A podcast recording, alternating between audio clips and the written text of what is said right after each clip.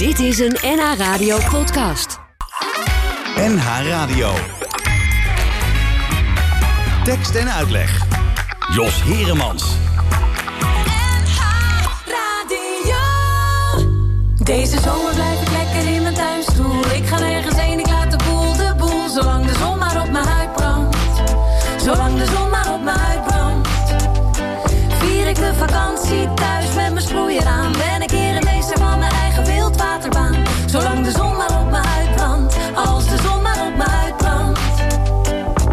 Is milieubewust en ook niet duur. Vakantie aan mijn eigen schuur. Ik hang een wasje in het vuur. Zet mijn eigen parasol te huur. We hebben disco voor de deur van de wc.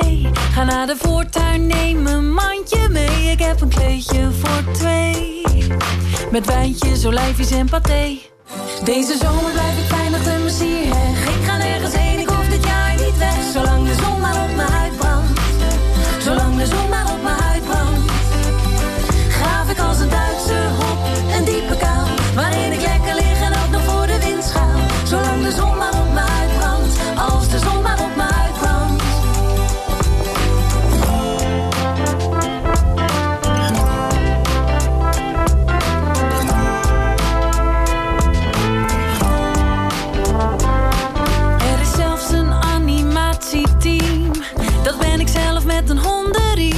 Kijken een filmpje heel intiem. Met popcorn en ice cream.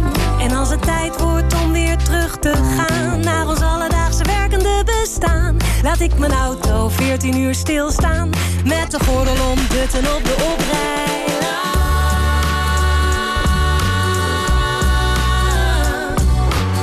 Zolang de zon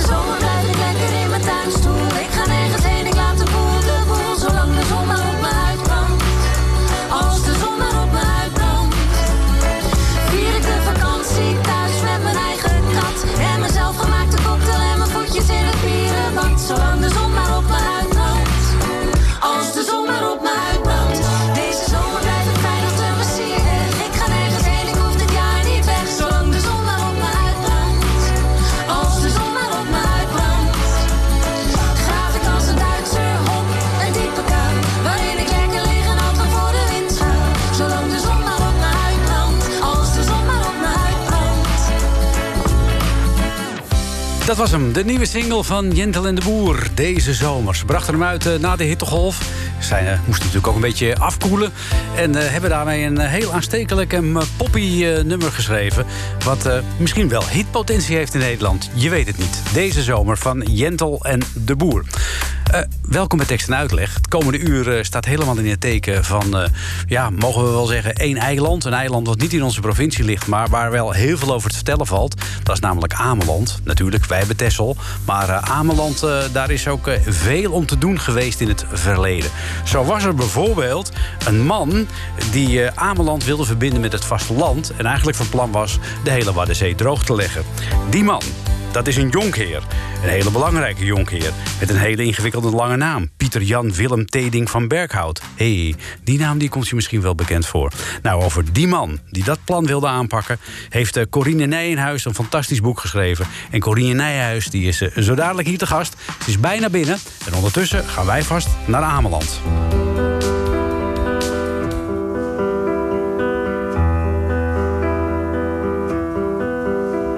Op het strand van Ameland was hij als zuigeling aangespoeld. Overboord gegooid, op een reddingsboei gebonden.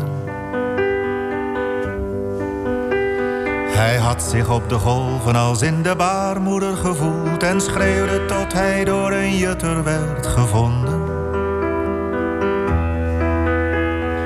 Ameland sprak schande van de jutter... Een zonderling die leefde van de wind, die al de raarste dingen had gevonden. Hoe kwam die het er nu weer aan dat kind? Als hij er daags op uitging om te jutten, moest de vondeling altijd met hem mee. En toen hij na een jaar begon te praten, was zijn eerste woordje zee.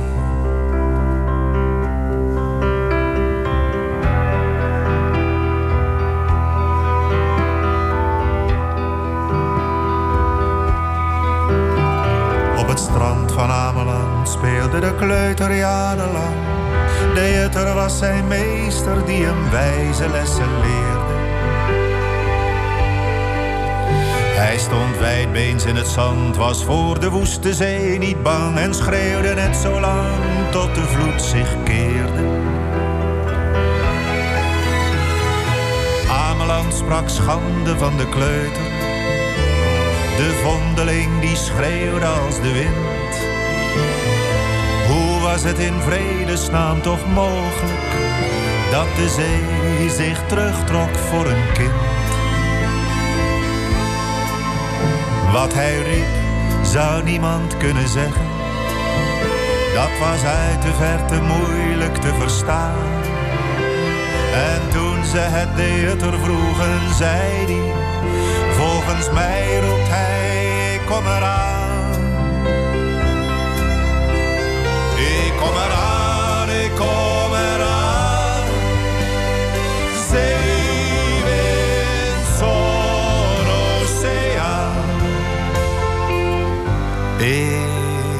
Op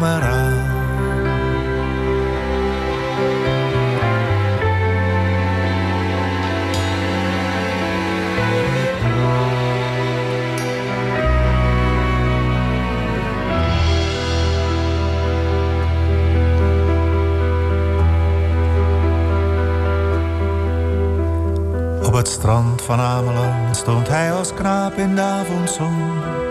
Hij zei geen woord, begon zich langzaam uit te kleden. De vloed kwam hem tegemoet, hij zag alleen de horizon. Nog eenmaal draaide hij zich om, liep toen de zee in.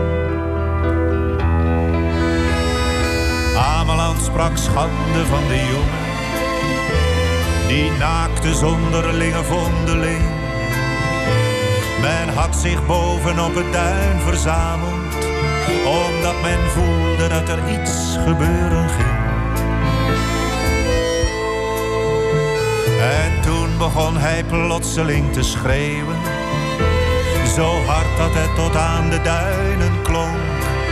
Nog even zag men hem op het water lopen voor hij in de diepte zakte en verdronk. Ik kom eraan,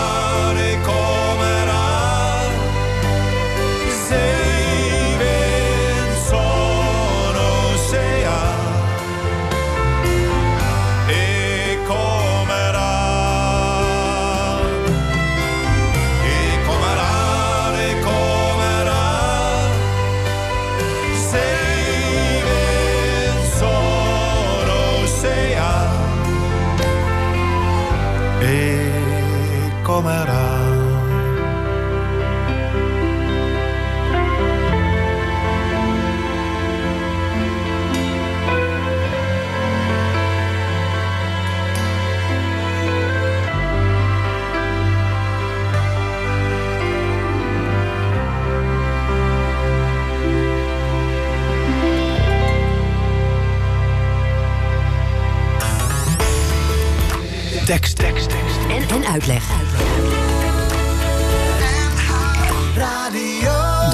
Ameland was dat. Uh, Boudewijn de Groot, uh, die zong het. De tekst is overigens uh, van Freek de Jonge.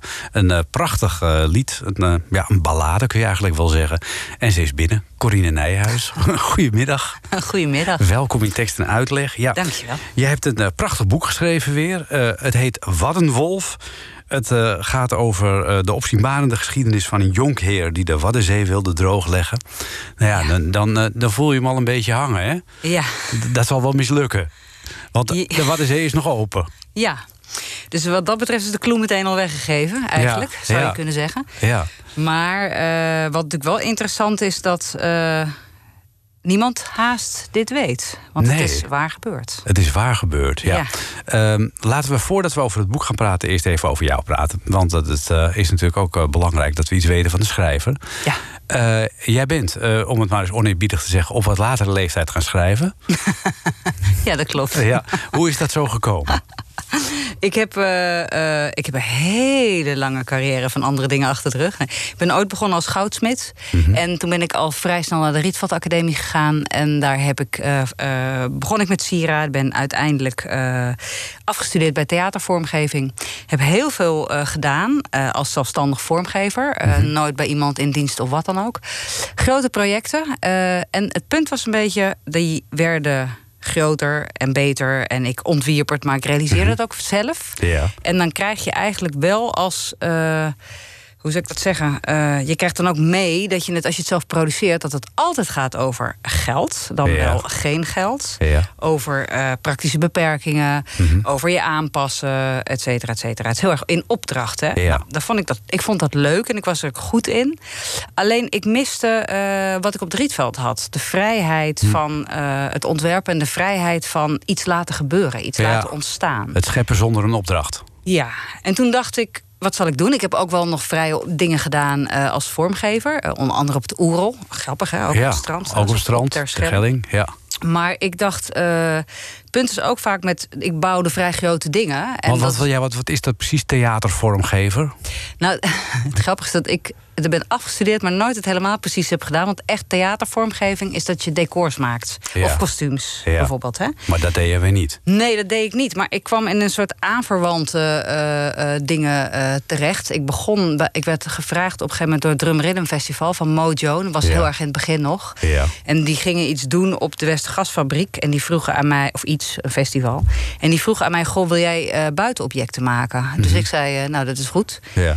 Eh, dus ik had van alles en nog wat eh, eh, bedacht. En toen zeiden ze dus tegen mij: Wat kost dat? Toen zei ik: Zoveel. Toen zei ze, Dat is te veel. Nou, Oh. dus dan ging je dat, alweer. leuk, leuke Maar- start voor je carrière. Ja.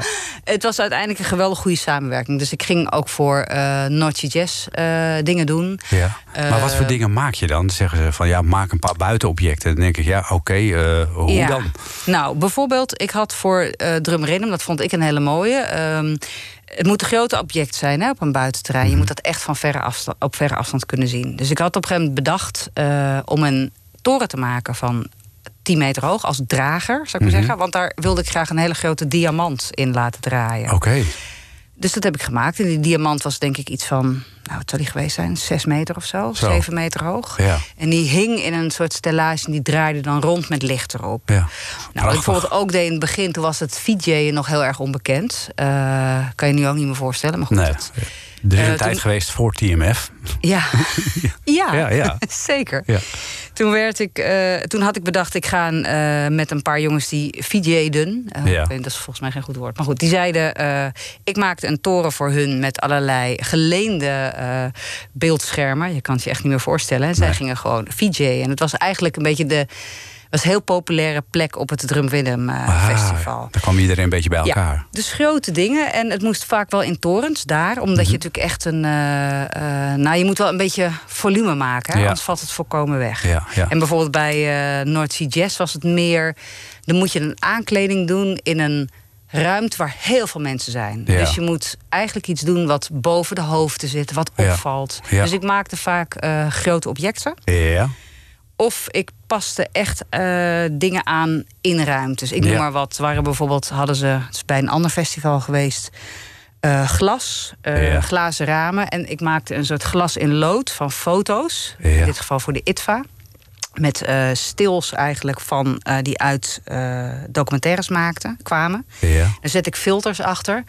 Die, en daar maakte ik een soort ruit van. Een glas- Oh. loodruit Oh. met de stils uit de documentaires. Het klinkt allemaal prachtig. Ja, dat was hartstikke leuk. Wat, wat En- is daarvan geworden? Is dat nog ergens bewaard gebleven? Nee. Nee, Zo ging dat, hè? Alles dat. werd altijd weggedonderd. Oh, het is uiteindelijk. Ja. Maar gelukkig heb je de foto's nog, hoop ik. Ik heb wel foto's, Ja, maar, ja. maar ook niet zoveel. Het was nog de tijd natuurlijk van, het, eh, van dat je gewoon braaf met je cameraatje zat. Oh, dus ja. ik heb wel een map nog uit die tijd. dat is leuk. Ja. Maar ik ben later, en dat, dat vond ik heel, heel leuk, eigenlijk ook een beetje toevalligerwijs in de tentoonstellingen geraakt. Dus dat ik de vormgeving deed voor tentoonstellingen. Ah, ja. En ik mocht toen, eh, ben toen gevraagd door de beurs van Berlage. Zat toen een eh, enorme vooruitstrevende directeur, Guus Bakker. Mhm. En die bood mij een kans, mag ik echt wel zeggen.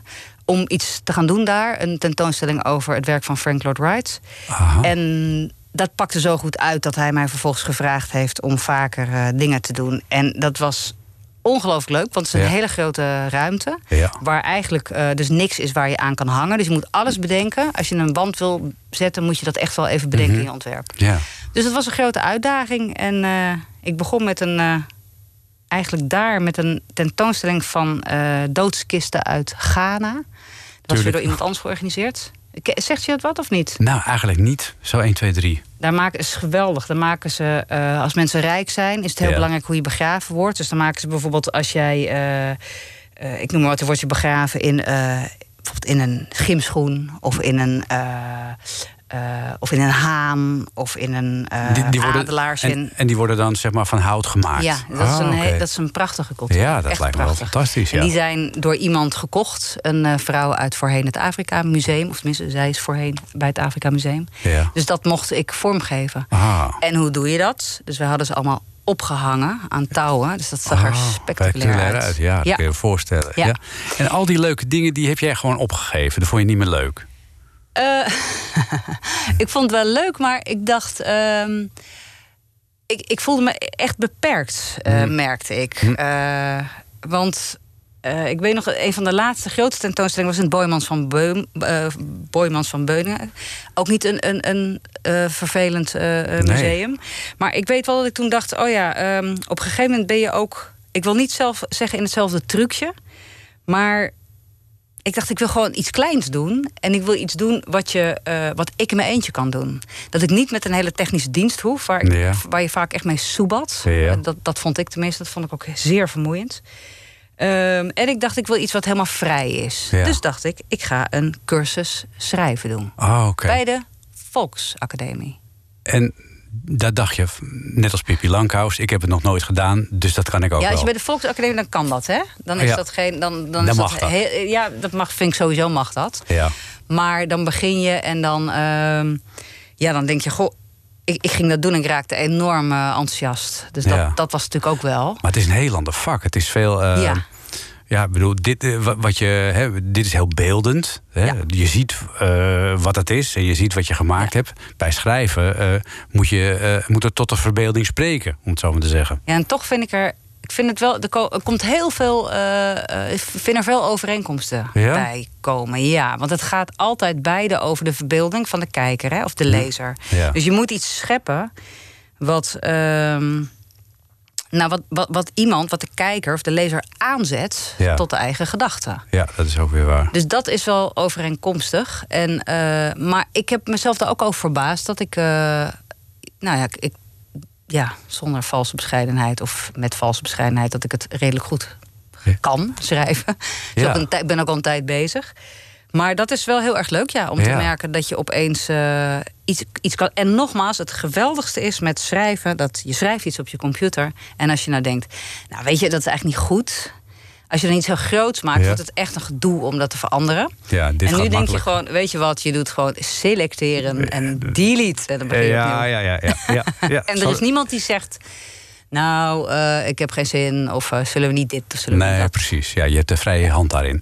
Het is je derde boek, Waddenwolf. Je hebt er hiervoor twee geschreven. Eén, eh, Vrouw van Staal, over een binnenvaartschip. Ja. Je debuteerde met Luchtcowboy. Een, Ja. boek, een fantastisch boek, moet ik zeggen.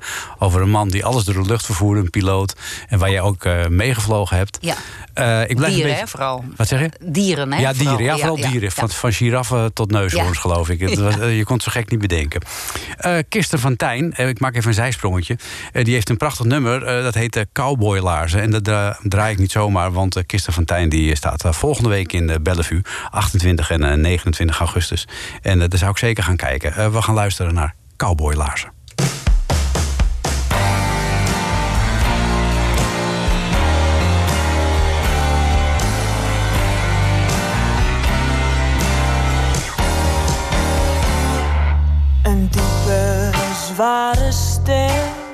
Groffe bovenbenen, grote brede handen, blauw geschaafde schenen. Wangen om te kussen en een borst om op te hangen. Rossige kop met haren, oh mijn verlangen.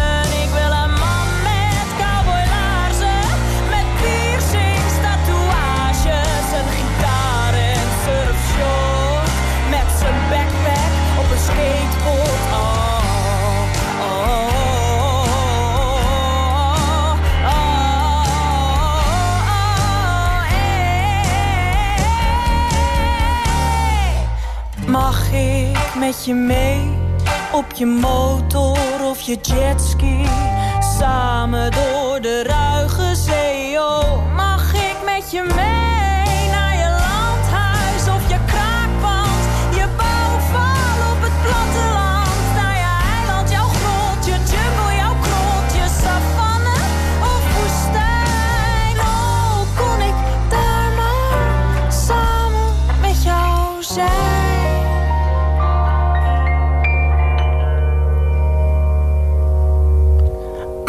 je temmen, mag ik je temmen? Gooi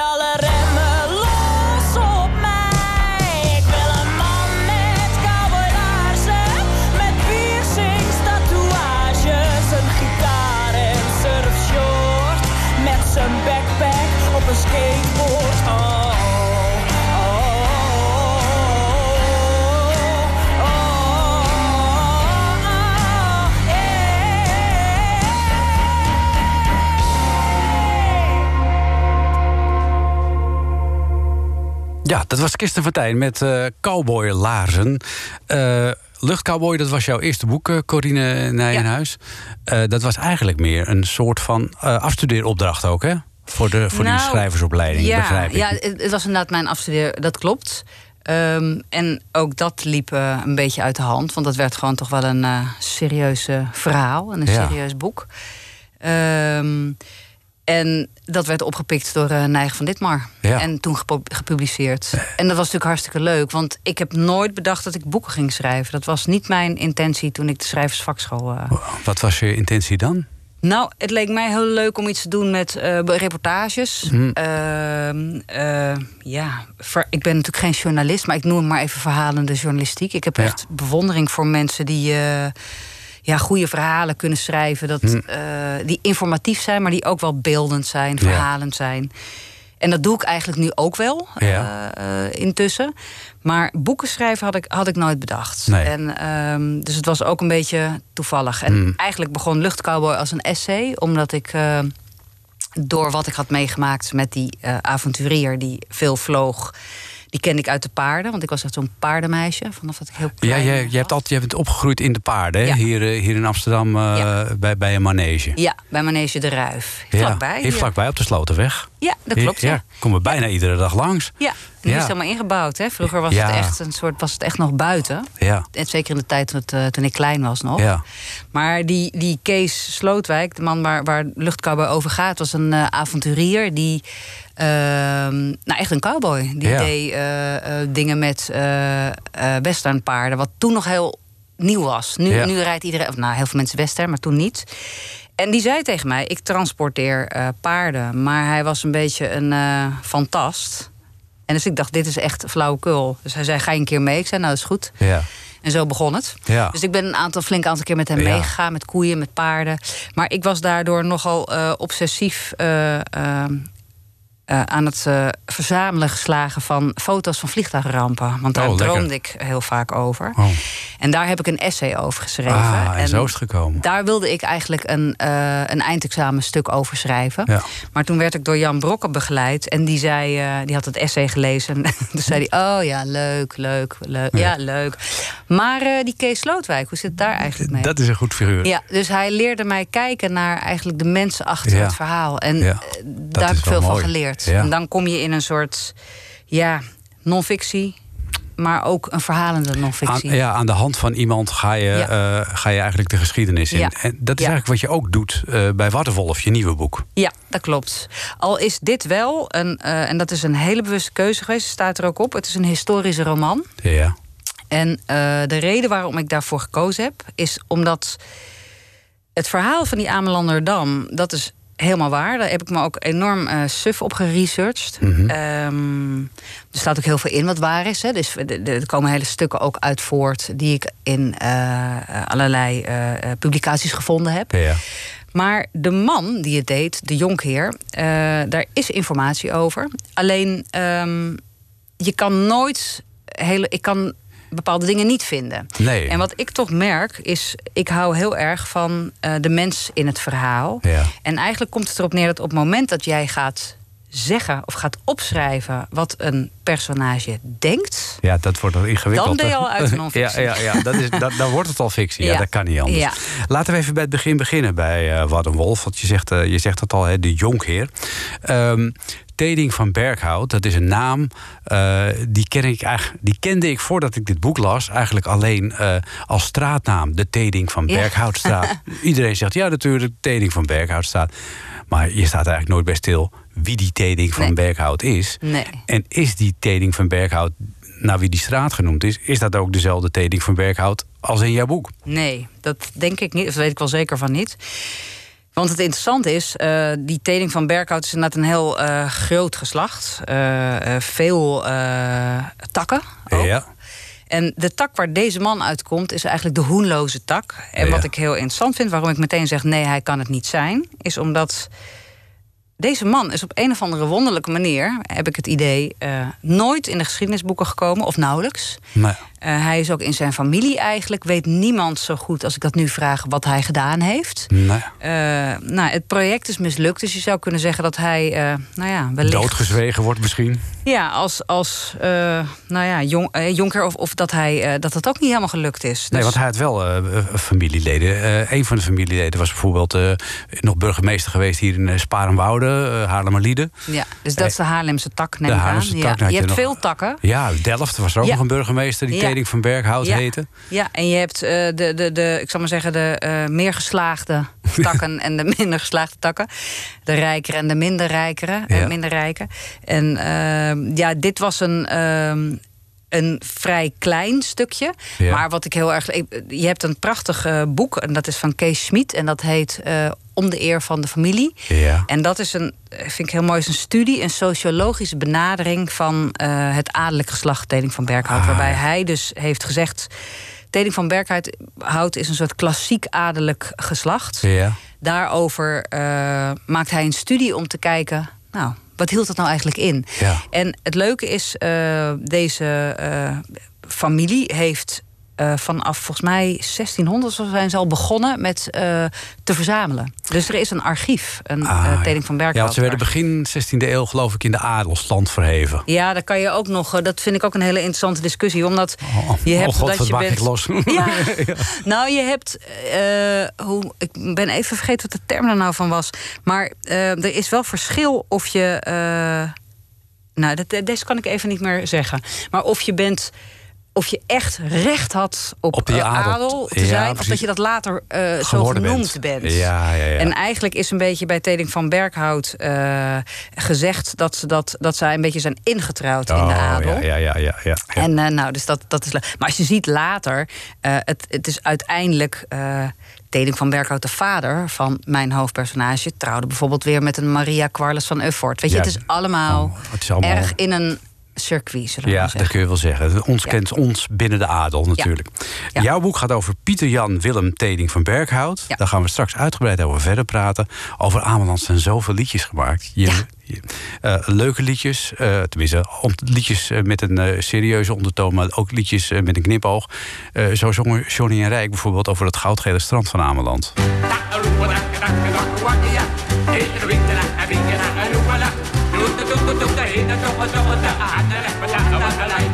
Op het goudgele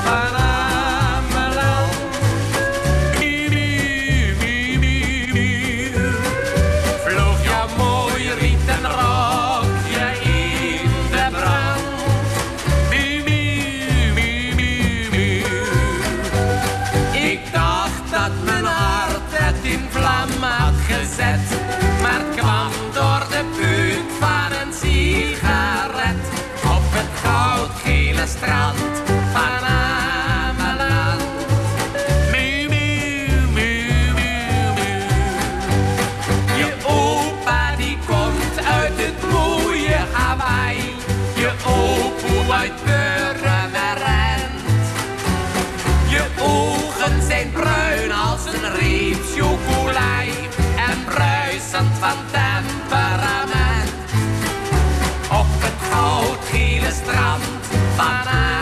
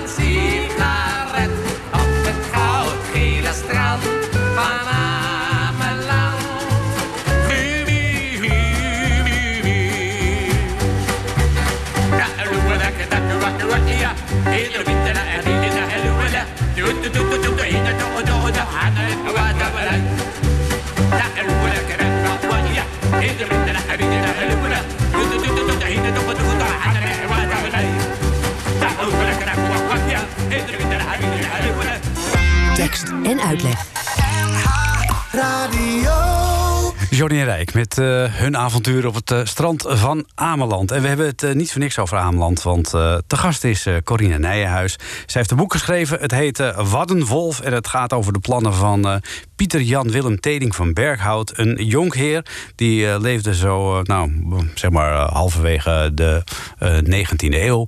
En die had het plan opgevat om de Waddenzee droog te leggen. Daar komt het min of meer op neer, toch, Corine? Ja, nou moet ik zeggen, het plan was al ouder. Ah. Dat bestond al. Ja. Er zijn natuurlijk heel veel plannen geweest, eh, wilde plannen. Onder andere van ingenieur Van Diggelen. Die was helemaal eh, zeer vooruitstrevend, want die wilde en de Zuiderzee en de Waddenzee. En als dat was gelukt, dan was het eh, helemaal eh, Gelu- eh, ja, weinig water meer geweest. Daar was er heel weinig water meer geweest. Ja, ja. Maar daarna is er een. eh, hij heeft ook een plan gemaakt met een man die ook niemand kent, Worp van Pijma, een Fries, een boer, vond ik ook weer heel erg leuk, die ook waterbouwkundige was. En die hadden bedacht. Het punt is namelijk, als je bij Ameland kijkt, je hebt de wandtij. En, Ja, moet, dat moet je al wel uitleggen. Dat heb ik even moeten Oh, opzoeken. Wat de, de wandtij Ja. was bijvoorbeeld. Ik, Ja. ik heb, eh, ben een stadsmens. Ja, was ik ook, ben ik ook trouwens. Maar, dus ik moest er ook enorm op studeren. Eh, het komt erop neer dat de zee rond Ameland aan beide kanten. Dus er komt een stroom, om, gaat om het eiland heen aan beide kanten. En die komt bij elkaar in het ongeveer het midden eh, onder Ameland, hè, dus in de. Waddenzee. En daar houdt het water even rust. Oké. Nou, nou is het zo dat in het water wat rond, dat, dat zeewater wat er rondkomt, blijken heel veel slipdelen in te zitten. Hele vruchtbare grond. Ja. Dus eh, de gedachte was. Als we nou dat eh, naar die, eh, dat wandtij laten, laten komen. Ja, dat we- is dus dat stuk tussen het eiland en het waar de vasteland. twee stromen juist, samenkomen. ja, waar ja. de stromen elkaar ontmoeten en Ja. even stilstaan. Dat is eigenlijk een streep van Ameland naar Friesland, naar Ja, Holwerd. oké. Het is echt, echt een lijn, zou ik maar zeggen. Als we daar nou een dam opleggen, een lage dam of een hoge dam, was de volgende discussie natuurlijk, wat de hoogte moest zijn. Maar dan komt dat water daaraan en al dat staat stil. Ja. En al dat vruchtbare slik bezinkt. Ja. Nou, appeltje eitje, als je dat doet en je zorgt dan ook nog dat het aan de beide, beide andere kanten eh, ook nog begrensd wordt, Ja. dan maak je eigenlijk een soort bak waar, zal ik het maar zeggen, waarin het slip wordt aangevoerd en dan verhoogt langzamerhand de bodem. Vanzelf Zodat eigenlijk. het eigenlijk meteen al eh, boven eh, het waterpeil van de zee uitkomt. Nou, dan heb je heel vruchtbaar land. En dan hoef je dus niet klassiek in te polderen, Nee. hè, zoals dat verder gaat. Ja. Dat, dat eigenlijk de polder veel lager ligt. Ja. Dus het is een briljant idee. Eigenlijk, ja, eigenlijk super simpel. Ja, Maar dan? Ja, eh, maar dan eigenlijk, het komt erop neer dat idee was eerder bedacht. Mhm. eh, maar dat is toen eh, eigenlijk de la in verdwenen, omdat er een, iemand, een minister die, die dat graag wilde doen, die stierf. Dus dat plan is verdwenen. En toen kwam eh, Pieter Jan Willem Teling van Berkhout, een jonker uit het achterland, Maar hoe komt die man daarop? Ja, dat is een hele goede vraag. Dat, dat, dat vroeg ik me natuurlijk ook af. Eh, hoe komt hij daarop? En vooral, waarom gaat hij zich daarmee bemoeien? Want hij weet helemaal niets van waterwerken. Nee, hij is advocaat. Ja, hij is advocaat. En hij is dus ook de bedoeling dat hij eh, heer van Hoenlo wordt. Dat was eigenlijk de havenzaten waar, die van zijn familie was. Waar, waar ligt dat Hoenlo ongeveer? Hoenlo is een Olst, vlakbij Deventer. Oké, ja. Is een totaal andere, andere plek natuurlijk. ja. Ehm, maar het wonderlijk is, hij heeft op een gegeven moment dus dit plan blijkbaar gevonden, ontdekt. En is daar eh, zeer enthousiast van geraakt. En eh, heeft besloten om dat uit te gaan voeren. ja. En nou zou je nog kunnen denken: eh, oké, ehm, dit is een man met vele connecties. Eh. Die is heel goed in het bij elkaar brengen van mensen. Eh, die weet een goede manier om dit te financieren. Want daar ging het natuurlijk om. Hè? Het ja, was een, vooral ook. Ja, een project wat eigenlijk particulier was. Dus hij. ja eh, de, overheid ging zich was later mee bemoeien. hè. Hij heeft het op zeg maar, zijn particulier initiatief Ja, gedaan. Klopt. Nou, dan zou je kunnen denken, daar is hij heel goed in. Ja. Maar wat mij triggerde in het hele verhaal is ehm, dat ik er opeens achter kwam dat hij eh, tijdens de bouw van deze Mhm. dam, dat duurde tien jaar, is hij op Ameland gaan wonen. En niet eh, leuk in een eh, herberg of zo, maar hij woonde in een zeer primitieve houten keet op Ja. Ameland.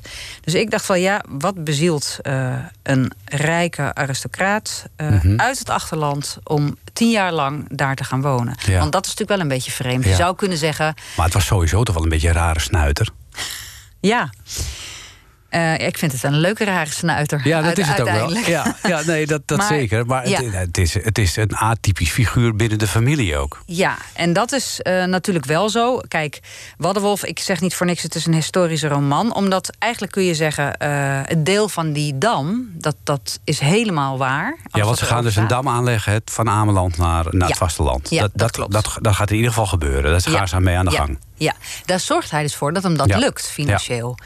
Ehm, maar kijk, de, het punt is een beetje toen ik het verhaal vond, eh, ben ik natuurlijk heel veel research gaan doen. En ik dacht wel van over die dam kun je vrij veel vinden, maar over hemzelf Mhm. eh, minder. Hè? Dus, dus je, je hebt te maken met een man waarvan je je af kunt vragen: wat is in hemelsnaam je motivatie? Eh, om dit te gaan doen. Maar vooral, wat is je motivatie om tien jaar lang in zo'n situatie te gaan Te- te- zitten? ja, te blijven Dan moet je behoorlijk bezeten zijn. Ja, dan moet je een plan hebben. Dan moet je jezelf eigenlijk willen bewijzen. Juist, En maar ik- waarom wil je dat? Dus als je een boek Nou, schrijft... Ja, dat, dat maak jij in je boek wel duidelijk, denk ik. Want hij heeft natuurlijk, hij wil zichzelf bewijzen ten opzichte van zijn familie. Ja. Want zijn vader vindt hem eigenlijk maar een sukkel. En zijn broer is veel Ja. slimmer en, eh, en eh, ja, eigenlijk sluwer dan hij. Nou, ik denk dat het, het punt is dat die broer... die, was, eh, die heeft een opleiding waterbouwkunde gedaan... wat toen nog heel, heel nieuw was... eh, en helemaal geen aanzien had, ook nog eens onder de adel. Nee. En die vader, eh, die vond dat heel erg interessant. Want die was eigenlijk een soort hobby eh, waterbouwkundige, zo- zou ik maar zeggen. Ja. Die zich een beetje bemoeide ook met de wateren daar rond Deventer. Maar Hendrik, dus de broer van Pieter, die was gewoon echt een, een, een serieuze waterbouwkundige. En Pieter, die. Kijk, ik kan dat niet helemaal hard maken. Hè? Vandaar dat het ook een historische roman is. Mhm. Ja. Maar het zou heel goed kunnen, dus wat ik geze- eh, beschreven heb, dat daar een enorme concurrentie was Ja. tussen deze jongens eh, van kleins af aan om de aandacht van de vader te Ja, krijgen. nou, daar lijkt het wel op. Ja. Als je bij je hebt door het kleffen wat loopt en de klei zich aan je zolen kleeft, zie je het licht van de brandaris, dan besef je dat je leeft. Je loopt maar wat door het wat te waden, tot je op oude schuiten stuit. En je weet als straks de vloed komt, blaast de leider op zijn fluit.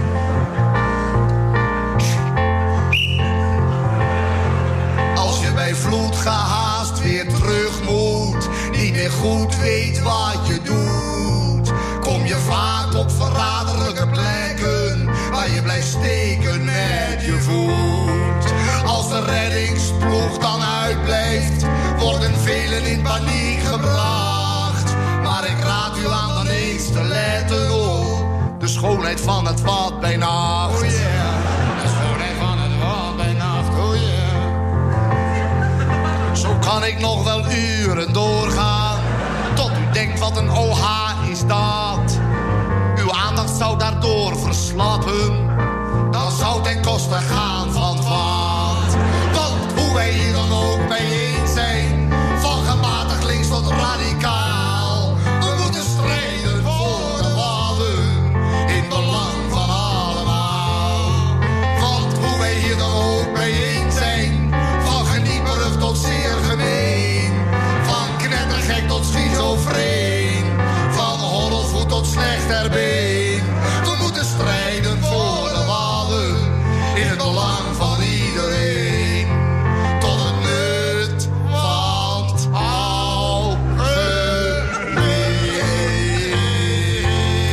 Hun programma Plankenkoorts was dat eh, Nederlands Hoop eh, met eh, de schoonheid van het Wat bij Nacht. Als duo dubbel en dwars deden ze dat. Corine Nijenhuis. we hebben het de hele tijd al over het Wat. over de dam die tussen Ameland en het vasteland gelegd zou moeten worden. Die er uiteindelijk ook gelegd is. Die er nu niet meer is. Maar die eigenlijk verdwenen is. Want hij was er wel een tijdje. Ja. Door Gods hand. Ja, dat was wel dat een... staat in eh, jouw boek tenminste. Ja, Mede. Nou, ik zal zeggen, dat was wel een eh, cadeautje eigenlijk in het hele eh, in de zoektocht. Want ik deed onderzoek dus naar de dam en het, droogleggingsproject. nou, de jonkheer. En op goed kwam, moment kwam mijn vriend. Die zei: Goh, ik lees nu iets zoiets raars over een Maria-verschijning op Ameland. Maria van Nes. Eh, kijk er eens naar. Dus ik ging daar naar kijken. En eh, dat is een heel bijzonder verhaal. Omdat eh, Maria van Nes verschijnt aan de huishoudster van de pastoor op Ameland. En die vertelt dat de Amelanderdam een duivelsdam is die vernietigd moet worden. Ehm, dat is één deel van de voorspelling. En het, het interessante eigenlijk daaraan is dat zij zegt... na tien jaar zal de dam vernietigd worden. Ja. En verdomd. Het gebeurt namelijk ook echt. En de stenen van de dam. Ja, want het tweede deel van de voorspelling was dat van de, met de stenen van de dam zou de katholieke kerk eh, in Nes gebouwd worden. Ja. Nou, nou is het heel erg leuk, omdat eh, als je dat leest, dan zie je al eh, dat de data niet kloppen. Of de, de, de jaartallen niet kloppen. Ja. Want eigenlijk op het moment dat de dam is doorgeslagen in 1882... en dus die, nou, hè, dat, dat, is- dat ze de stenen eraf hadden kunnen halen... Ja. toen stond de kerk al. Ach, Maar ja, je kunt je afvragen. eh, eh, het is wel een eh, verhaal. nou, wat natuurlijk heel prachtig is. Er is ook wel degelijk het een en ander om te doen geweest in Ameland. is het een officiële, zoals Fatima en Lourdes, officiële Maria-verschijning Nou. als zodanig genoteerd in, in Rome? Wat, wat ik dus heel, da- daar wil ik een heel klein stukje over voorlezen. Want ik vond heel interessant vond ik dat een brief op een gegeven moment Ja. op het internet Aha. van eh, kardinaal Simonis, aartsbisschop van Utrecht, Ja. die hier iets over zegt. En hoe lang geleden is dat dat hij dat, dat, hij dat Dit is in 1985. Oké, oké. 4 augustus 1985, Utrecht. En daar zegt hij over... Over Nes heeft de kerk sinds de gebeurtenis in 1871 gezwegen. Dat is op zich begrijpelijk, omdat het in Nes bij de zogenaamde zieneres om een mystiek verschijnsel gaat, dat als zodanig al moeilijk te beoordelen is. Zonder af te willen doen aan de gebeurtenis of daar een oordeel, daarover een oordeel te willen vellen, deel ik de pastorale zorg die de kerk al in 1871 deed besluiten voorlopig over deze gebeurtenissen te zwijgen. Nou, een standpunt dat destijds ook door de in Nes geboren eh, Johannes Kardinaal de Jong werd gedeeld vanwege het algemene gegeven dat waar de hemel zich manifesteert, onmiddellijk de macht van de boze zich tracht binnen te dringen. Zo. Ja, en eigenlijk eindigt hij deze eh, brief eh, dat het aan eh, de pastoor van, of even kijken hoor, dat het is aan de lokale bisschop eh, al dan niet eh, een uiteindelijk oordeel over het gebeuren in Nes te, eh, te, te geven. Ja. Waarbij die dan ook heel mooi zegt voor deze eh, eh, bisschop die dat moet doen, ehm, daarvoor smeek ik de gave van de onderscheiding der geesten af. Zo. Waarmee je eigenlijk kunt zeggen, eh, denk ik, tenminste zo vertaal ik het, dat eh, kardinaal Simonis er zijn twijfels over had. Over Ja. de werkelijkheid ervan. Ja, ja, ja. Maar het is natuurlijk een, eh, een cadeau om zoiets te vinden. Voor je verhaal is het Ja. fantastisch. Ja. Ja. en in de eerste instantie, eh, in al mijn research, wist ik helemaal niet of ik daar iets mee ging doen. Maar langzamerhand, Ja. tijdens het schrijven, vormde het verhaal zich en merkte ik, ja, dit is. Maar de vrouw die Prachtig. die, die eh, verschijning heeft gehad, die heeft ook werkelijk geleefd. Ja. Oké, ja. ja. dus ja, het- en eh, eh, nou ja, dat, dat zegt de overlevering. Hè? Ja, en, ja, ja. eh, maar goed, daar kan je natuurlijk de- over gaan praten. Wat is waar aan een overlevering, wat is niet waar? ja, En dat vind ik ook heel interessant om daarmee te spelen. ja. Vanmorgen werd ik geïnterviewd voor een krant. En die de eerste vraag was: wat is waar, wat is niet waar? Ja. Toen zei ik ja. Dat, weet je nooit. Kan je over heel veel dingen vragen. En Ja, Ik kan zeggen dat iets waar is, maar voor jou is dat misschien helemaal niet zo. En omdat het een historische roman is, mag je het, eh, de Ja. waarheid een beetje eh, aan de hand nemen en een beetje vervormen. Ja, maar het is wel zo dat eh, dit gegeven is, hè, staat in ieder geval te boek als waar gebeurd. Ja, En ehm, ja, dat, dat is natuurlijk een prachtig gegeven. Want Ja. Hoe je het ook bent of keert, het is een voorspelling geweest. Na tien jaar slaat de dam door. En het is ja. gebeurd. Hoe is dat gekomen eigenlijk? Dat die, want het leek heel veel- veelbelovend. Hè? Die Teding van Berkhout die zat daar in zijn bouwketen. Dat ging eigenlijk best wel goed. De bevolking was wel wat sceptisch. Ja. Maar hij had het uiteindelijk voor elkaar gekregen met geldschieters de boel een beetje Ja. rond te krijgen. Ja. Dus ik denk dat hij op dat moment dacht van het gaat, het gaat hem worden. En dan? Nou, helaas, eigenlijk is het zo. eh, degene eh, die een, en dat vind ik ook heel interessant, die daar een bijzondere rol in heeft gespeeld, is de staat, de Nederlandse staat. Eh, die is natuurlijk, die heeft vanaf het begin af aan gezegd: het is een particulier project. Terwijl daar nou toch ook wel wat over te zeggen viel. Want een particulier project, bedoel, het ging erover. De reden waarom ze dit wilden doen, is omdat de eilanden werden steeds verder, steeds kleiner. Ja. Ja. De zee werd steeds heftiger, die viel steeds meer aan. En Mhm. er moest gewoon iets gebeuren. Eh, dus ze zeiden, Ameland kalft steeds meer af. Eh, dat wordt gewoon een drama. Dus daar begon het mee. Hè? Ja. De, de, eh, het land te beschermen tegen de zee. Vervolgens ging het ook nog eens een keer over...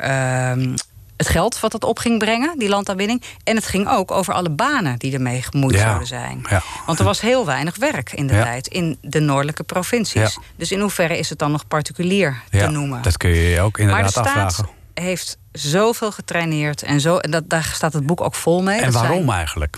Ja, dat Is dat vanwege dat, dat, ze, dat ze het hem niet gunden? Of eh, werd er gelobbyd door vijanden van Teding van Berkhout om hem dwars te zitten? Dat heb ik niet kunnen vinden. Het is meer een. eh, je, misschien zou je kunnen zeggen dat hij ehm, te vroeg in de tijd is geweest. Ja.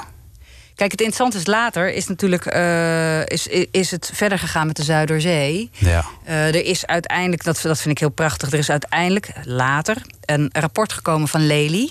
Nou, net voordat hij, eigenlijk voordat hij eh, met de Zuiderzee aan de slag ging.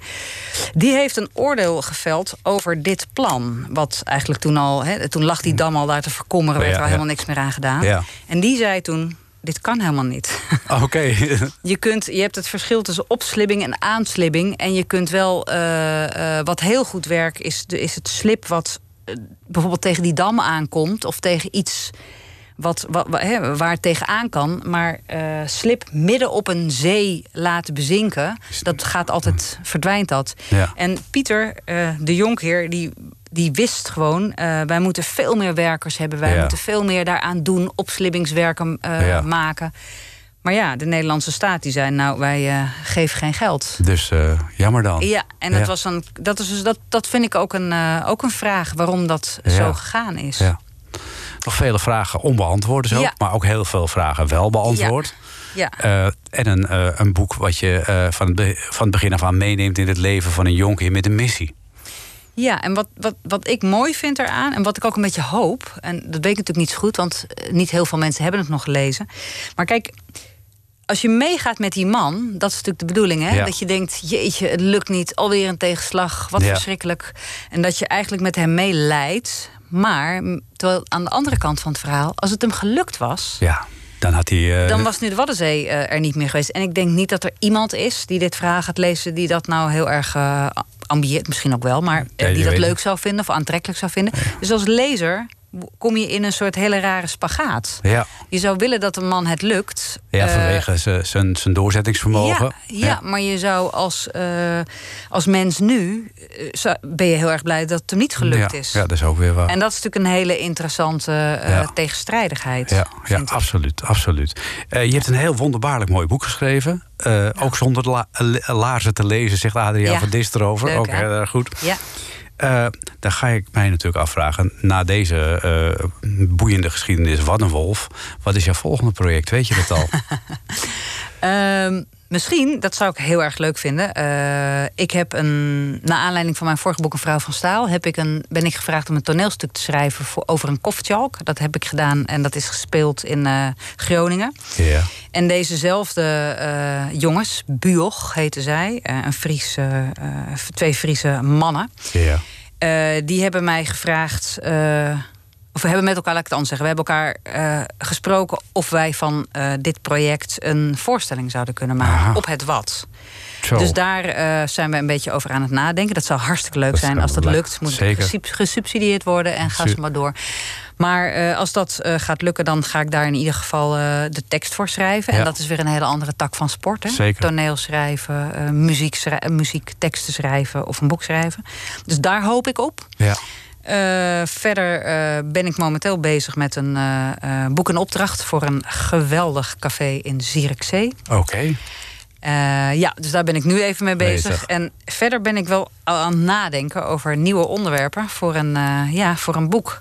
En ik hoop natuurlijk dat dit een beetje gezien wordt. Ook omdat ik denk. ik wil eigenlijk de Nederlanders ook een beetje wakker maken voor hun eigen ge- geschiedenis. Ja. Eh, hè, want, want die zee, dat, dat is me allemaal nogal wat. De strijd tegen, tegen het water. Ehm, er zijn nog volgens mij heel veel meer verhalen die niemand kent. Dat denk en ik ook. deze heb ik, ik heb er echt naar gezocht, naar een mislukt verhaal. Eh, ik zou me kunnen voorstellen dat er nog veel meer zijn. Ach, Nederland moet vele mislukkingen kennen, toch? Ah, Bij Ja. de meeste grote projecten in Nederland gaat het fout. Dus wat dat betreft Ja. is nog heel veel te schrijven. Ja, dus dat is leuk om, eh, om, om uit te zoeken. En, eh, eh, dus daar ben ik wel een beetje op aan het vlassen. Van, van wat zijn er nog meer voor verhalen te, te vertellen. En ik hou erg van geschiedenis. Vooral omdat ik heel weinig weet van de geschiedenis van Nederland. Dus voor mij is het ook een beetje een... eh, Ja, en als je nu bij, eh, bij, bij, bij Ameland eh, aan de kust staat, is er dan nog iets te zien van die dam van toen? Ja, er is, dat vind ik heel erg leuk. Er zijn restanten ook echt nog. En ik weet van mensen die zeilen, veel. En die klagen er ook wel eens over. De restanten van de dam die daar liggen. Want Ah. het is ook, en daarbij is het ook nog zo. Voor, voor ons was het ook nog iets, want wij hebben een groot vrachtschip... wat we verbouwd hebben tot eh, varend woonschip. Eh, wij wilden naar Ameland de eerste keer... maar wij steken eigenlijk erg diep voor het wandtij. Dus we kunnen er alleen maar overheen als het heel hoog water, Water is, is. de springtij. Ja. En anders blijf je dus gewoon eh, in de, de restanden van de Amelanderdam hangen. Als je je eigen werk blijft hangen. Ja, ongeveer, Ja. ongeveer wel. Ja. Dus dat is wel, vind ik ook wel weer een heel grappig verhaaltje natuurlijk. Ja, zeker. Maar dus je kunt er nog steeds wat lopen. En eh, nou, dat eh, gebeurt ook. Mensen Nou. lopen langs de restanten van de Amelanderdam. Nou, eh, als je daar dus in de buurt bent, ga nog even kijken naar wat er nog van over is. Eh, neem dan mee het boek Waddenwolf, geschreven door eh, Corine Nijenhuis. Het is uitgegeven door eh, Brand. Ik vond het heel leuk eh, dat je er was, eh, Corine. En, eh, Wederzijds. ik, eh, nou, ik ben zeer benieuwd naar je volgende werk. Dankjewel. Dankjewel. Straks eh, na zessen kun je luisteren naar eh Ferdy Bolland en zijn eh, Gouden Hits Museum. En denk je, nou, dat vond ik een interessant gesprek. En ik heb misschien net even wat gemist omdat ik naar de keuken liep. Je kunt hem ook terugluisteren via nhradio.nl of als podcast via bijvoorbeeld Spotify. En ik wens je nu nog een gezellige zaterdagavond. gezellig.